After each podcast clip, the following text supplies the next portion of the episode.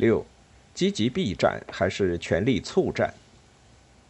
毛泽东再三强调战备，反复强调要立足于战争，准备打仗。其实恰恰说明了他内心对战争危险高度焦虑，不想打仗。因此，眼看南北战争威胁加剧，他不得不重施故技。一九六五年，再度把斯诺请来，于一月九日向他大谈了一通国际形势，中心在于说明中国政府并不想与美国打仗，也没有向中越边境地区集结军队，希望他能够让美国政府知道，我们不会打出去。只有美国打进来，我们才打，这点历史作证。我们忙自己的事还忙不过来，打出去是犯罪的。为什么要打出去？南越根本不需要我们去，他们自己可以对付。但是随后发生的情况，把中国政府再度推到了战争边缘。这一年二月初，越南南方民族解放武装成功的袭击了波莱古美军基地。击毁、击伤美国飞机二十架，击毙、击伤美军一百多名，美国方面大为震惊。约翰逊总统下令实施早已制定好的火箭行动轰炸计划，对越南北方再次进行报复性轰炸。而为了彻底破坏北越对南方武装斗争的援助，美国方面又进一步实施了“滚雷计划”，开始对北越进行持续的战略轰炸，试图毁灭其北方的军事和工业设施。不仅如此，因为不满南越军队的作战能力，约翰逊总统还正式批准美国海军陆战队三千五百人于三月初在越南南方的岘港登陆，投入对越南南方游击队的作战行动。仅几个月时间，美国派至越南的军队数量就超过十万人。至此，越南战争全面升级。毫无疑问，美军的大举介入和对北约的轰炸使中国方面处于极其困难的境地。为避免再度发生类似朝鲜战争那样的情况，尤其是为了避免两面作战，中共中央迅速于四月二日通过周恩来转请巴基斯坦总统阿尤布汗向美国方面转达中方的信息。因为没有得到回应，又进一步于五月二十八日和三十日。通过周恩来和陈毅分别转请印尼第一副总理和英国代办，向美国政府转达中国方面不希望与美国直接战争的态度。随后，六月八日、八月二十日，周恩来又利用访问坦桑尼亚和赞比亚的机会，再度委托两国首脑向美方转达中方信息。其原则与一九五零年十月初中国政府准备出兵前向美方转达的信息几乎毫无二致。这就是一，中国不主动挑起反美战争；二，中国说话算数，朝鲜战争可以证明；三，中国做了准备，目前全国都在动员；四，只要美国轰炸中国，就是向中国发动战争，战争是没有界限的。换言之，中方一而再、再而三地找关系转达信息，就是想要告诉美方，只要美国不炸中国。中国就不会出兵越南，主动对美作战。需要了解的是，中国方面这一时期战争的危机感异常强烈。从三月到七月，毛泽东曾数度强调：“现在我们正在准备美国人来打，美国把战火烧到我们的大门口来了。”不仅如此，他对苏联的趁火打劫也相当警惕。他为此不止一次地询问外国友人。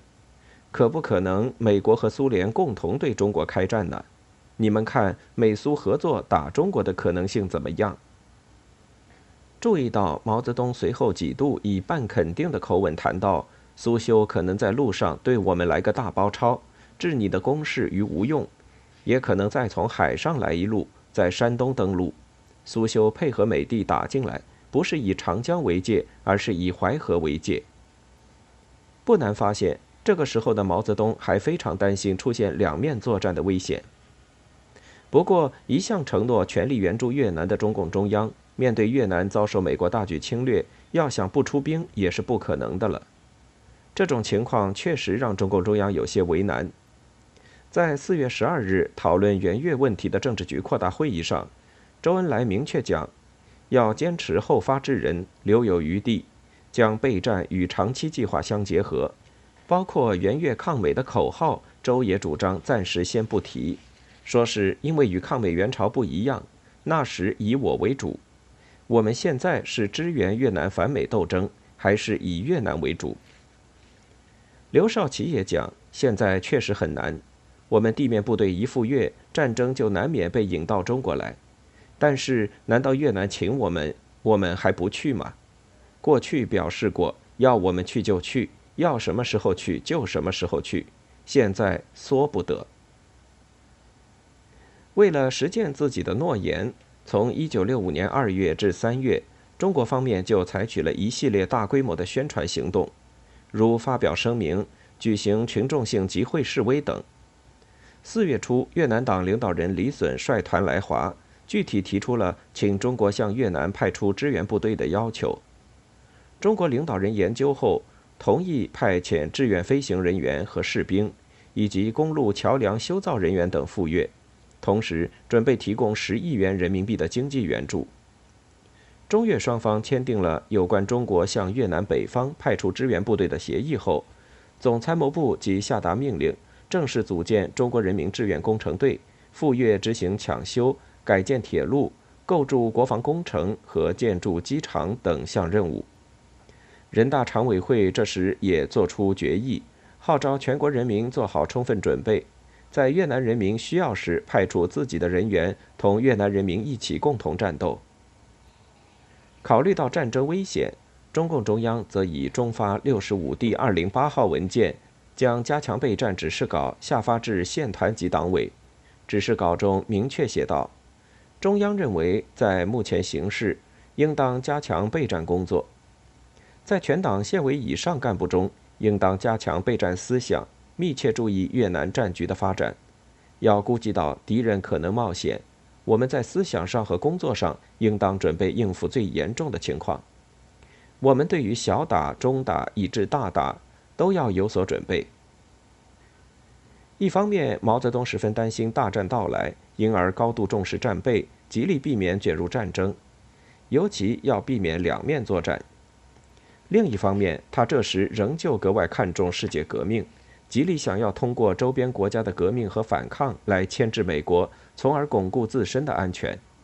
因此，还在1964年，他就在全面推动国内的各种战备工作的同时，继续扮演着推动周边国家乃至于拉美各国武装斗争的重要角色。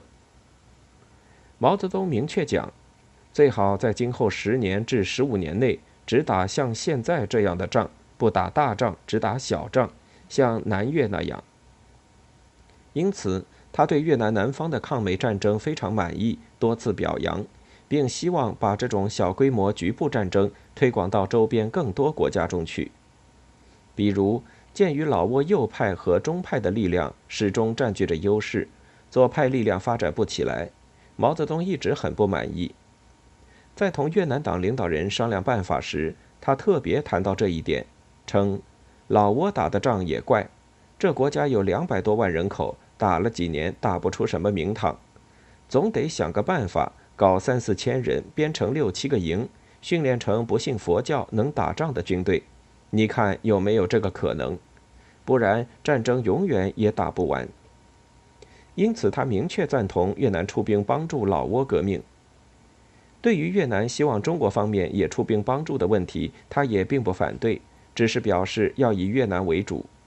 而他对出兵问题的基本意见是：如果出兵，一定要达到一个目的，就是真正能够做到帮助老挝打歼灭战，歼灭敌人数千名，狠狠地打击老挝反革命，并且协助老挝同志做好群众工作。